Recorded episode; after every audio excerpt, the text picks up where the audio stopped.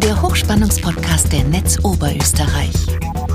Hochspannendes rund um Ihren Stromanschluss. Herzlich willkommen bei einer neuen Ausgabe des Hochspannungspodcasts. Mein Name ist Wolfgang Denk, ich bin Pressesprecher der Netz Oberösterreich und ich spreche mit Experten über das Hochspannungsnetz und ihre Stromversorgung. Mein heutiger Gast ist Philipp Schöppel. Er ist in der Netz Oberösterreich für die Trassenplanung von Hochspannungsleitungen zuständig. Hallo Philipp, schön, dass du da bist und dass du Zeit für uns hast. Hallo Wolfgang.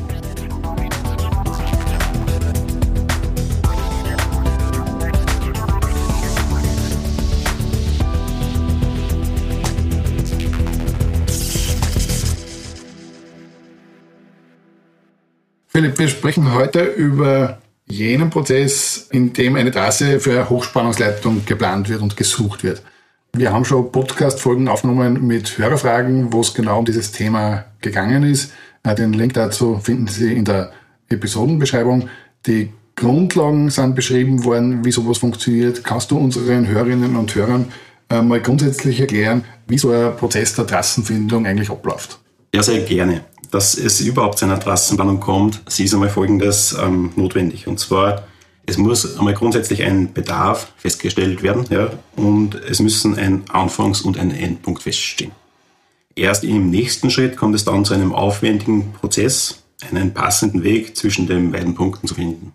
Da muss man also dazu sagen, es hat sich in, in speziell in Oberösterreich in den vergangenen Jahren hier einiges geändert, weil man sich entschieden hat, äh, ein genauer definiertes Modell einzuführen.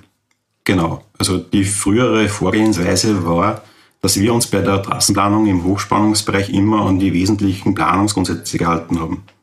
Es war größtmöglicher Abstand zu bewohnten Objekten, geringstmöglicher Eingriff in die Natur, Ausnutzen von Geländeformationen und Anpassung an das Landschaftsbild und die Rücksichtnahme auf Bearbeitungserfordernisse von landwirtschaftlich genutzten Flächen bei Festigung der Machstandorte.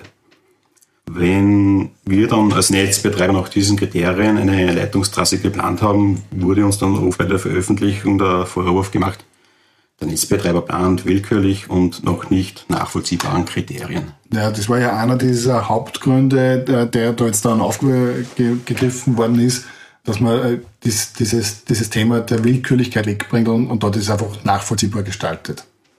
Genau, also Ziel des Landes war, in Zusammenarbeit mit uns Netzbetreibern diese Suche neu aufzustellen und neu zu regeln. Ja. Die gerade genannten grundsätzlichen Kriterien sind im Wesentlichen nach wie vor gleich. Die Herangehensweise ist jetzt aber etwas anders. Dazu muss man wissen, dass das Land Oberösterreich ja seit Jahrzehnten noch wesentlich intensivere Diskussionen im Zuge der Trassenfindung beim Straßenbau führen muss. Bei jeder Landesstraße, jeder Bundesstraße oder Ortsumfahrung wurde den Planern immer vorgehalten, die Planung sei intransparent und willkürlich. Man hat dann genau für diese Straßensuche einen Leitfaden entwickelt. Ziel war, nachvollziehbare Kriterien zu schaffen, damit letztlich dann auch die Entscheidungen nachvollziehbar werden. Das hat im Großen und Ganzen gut funktioniert. Deshalb hat man sich dazu entschlossen, dieses Modell für den Bau von Strominfrastruktur weiterzuentwickeln und anzupassen. Durch dieses neue Modell soll auch bei der Planung von Hochspannungsleitungen sichergestellt werden, dass man sehr übersichtlich und nachvollziehbar objektive Kriterien für unterschiedliche Wirkungsbereiche gegeneinander abwägen kann. Kannst du uns denn diesen Ablauf des Verfahrens äh, jetzt ein bisschen im Detail beschreiben? Wie funktioniert sowas dann genau? Wie gesagt, ähm, müssen am Beginn der Anfangs- und Endpunkt der geplanten Leitung feststehen. Und zwischen diesen Punkten wird dann ein Planungsraum definiert. Den muss man sich vorstellen wie eine Ellipse, weil man den geplanten Eingriff ja so gering wie möglich halten möchte und daher erstmal den direkten Weg und dann so wenig Umwege wie nötig plant. Und in diesem Planungsraum werden dann technisch machbare und genehmigungsfähige Korridorvarianten entwickelt und in weiterer Folge untereinander dann verglichen. Ziel ist im Rahmen eines paarweisen Variantenvergleiches dann die beste Korridorvariante zu finden. In den verschiedenen Fachbereichen werden unterschiedliche Kriterien beurteilt, wie zum Beispiel die Raumplanung, EMF, also elektrische und magnetische Felder, Naturschutz, Landschaftsschutz, Forst- und Waldschutz, Grund- und Oberflächengewässer aber auch genauso die Energieeffizienz und Versorgungssicherheit. Diese Beurteilungen der einzelnen Kriterien ergeben dann eine Bewertungsmatrix und in der Gesamtschau aller Kriterien ergibt sich dann eine empfohlene Korridorvariante, in der anschließend dann eine Detailplanung durchgeführt werden kann. Der Leitfaden ist übrigens öffentlich einsehbar und kann jederzeit von der Internetseite des Landes Oberösterreich heruntergeladen werden. Das klingt jetzt schon sehr, sehr logisch und sehr, sehr nachvollziehbar. Gibt es für diesen äh, Trassenfindungsprozess eigentlich schon erste Praxiserfahrungen oder hat man das schon mal in einem, in einem Projekt angewendet? Die Bewertung nach diesem Modell ist zum ersten Mal beim Projekt Stromversorgung Müllviertel angewendet worden. Und wir haben dann am Ende des Prozesses einen 200 Meter breiten Korridor bekommen, in dem wir dann die Detailplanung vornehmen können. Aus planerischer Sicht ist das ein sehr gutes Modell, weil klar definiert ist, wo wir uns bewegen können. Und durch die Vorerhebungen gibt es auch schon sehr genaue Hinweise darauf, ja, wo zum Beispiel besonders auf Grundwasser Rücksicht genommen werden muss. Das erleichtert dann die Detailplanung natürlich ganz wesentlich. Bei der Detailplanung kommen dann wieder die vorhin erwähnten Kriterien zur Anwendung und man kommt relativ schnell dann zu einer sehr konkreten Trasse. Das heißt, es gibt dann zum ersten Mal eine echte Trasse in diesem Planungskorridor. Äh, wie genau ist denn so eine, so eine Detailplanung da, wenn, so, so eine vorliegt? Der Planungskorridor ist wie erwähnt 200 Meter breit. Ja. Und in der Detailplanung sind dann die tatsächlichen Maststandorte exakt definiert. Es sind die Abstände der Maste definiert und es ist festgelegt, wie groß die Maste errichtet werden müssen, damit alle Sicherheitsabstände eingehalten werden können. Ja. Und dieser konkrete Vorschlag ist dann auch jene Grundlage, die im nächsten Schritt mit den Grundeigentumsparteien besprochen und im Detail noch abgestimmt wird. Jetzt ist ja die Frage, wann dieser erste Detailplan dann vorliegt. Äh, das ist ja wirklich ein Detailplan, wo eben dann schon Maßstandorte, Spannfeldweiten etc. alles festgelegt ist. Wie viel Veränderung kann man da jetzt wirklich machen, wenn man mit so einem Detailplan zu einem Grundeigentümer geht? Es gibt natürlich noch Möglichkeiten zur Anpassung, nur der Planungskorridor an sich, der wird nicht mehr verlassen. Ja.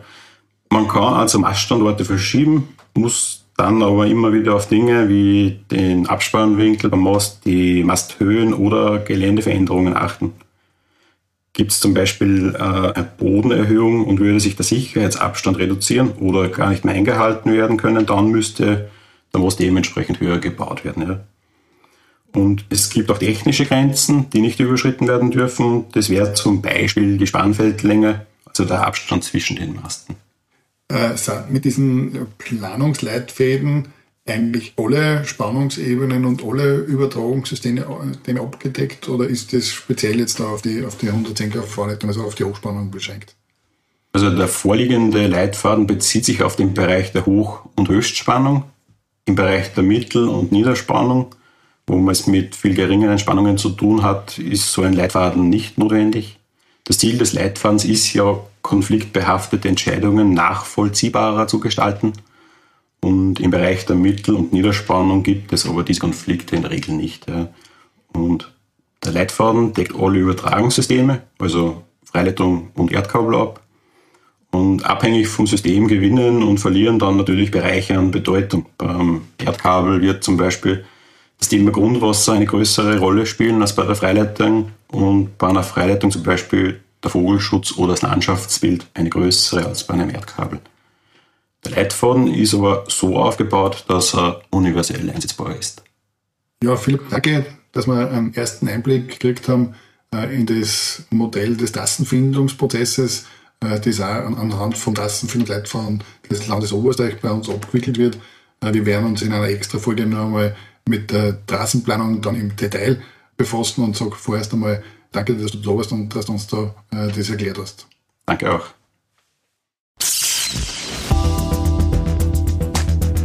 Der Hochspannungspodcast ist der regelmäßige Podcast der Netz Oberösterreich zu interessanten Themen rund um das Hochspannungsnetz. Alle Folgen zum Nachhören finden Sie auf hochspannungspodcast.at. Nachlesen können Sie die Informationen aus diesem Podcast und noch viel mehr unter hochspannungsblog.at slash podcast. Verpassen Sie keine neue Folge. Folgen Sie uns und abonnieren Sie diesen Podcast. Sie finden uns bei Apple Podcasts, Spotify oder Google Podcasts und natürlich in der Podcast-App Ihrer Wahl. Hat Ihnen diese Folge gefallen? Haben Sie was dazugelernt? Lassen Sie es uns wissen und hinterlassen Sie uns eine Bewertung. Haben Sie Fragen? Wollen Sie Informationen zu bestimmten Themen? Nutzen Sie dazu das Online-Formular auf fragen.hochspannungspodcast.at. Danke fürs Zuhören. Bis zum nächsten Mal und bleiben Sie gesund.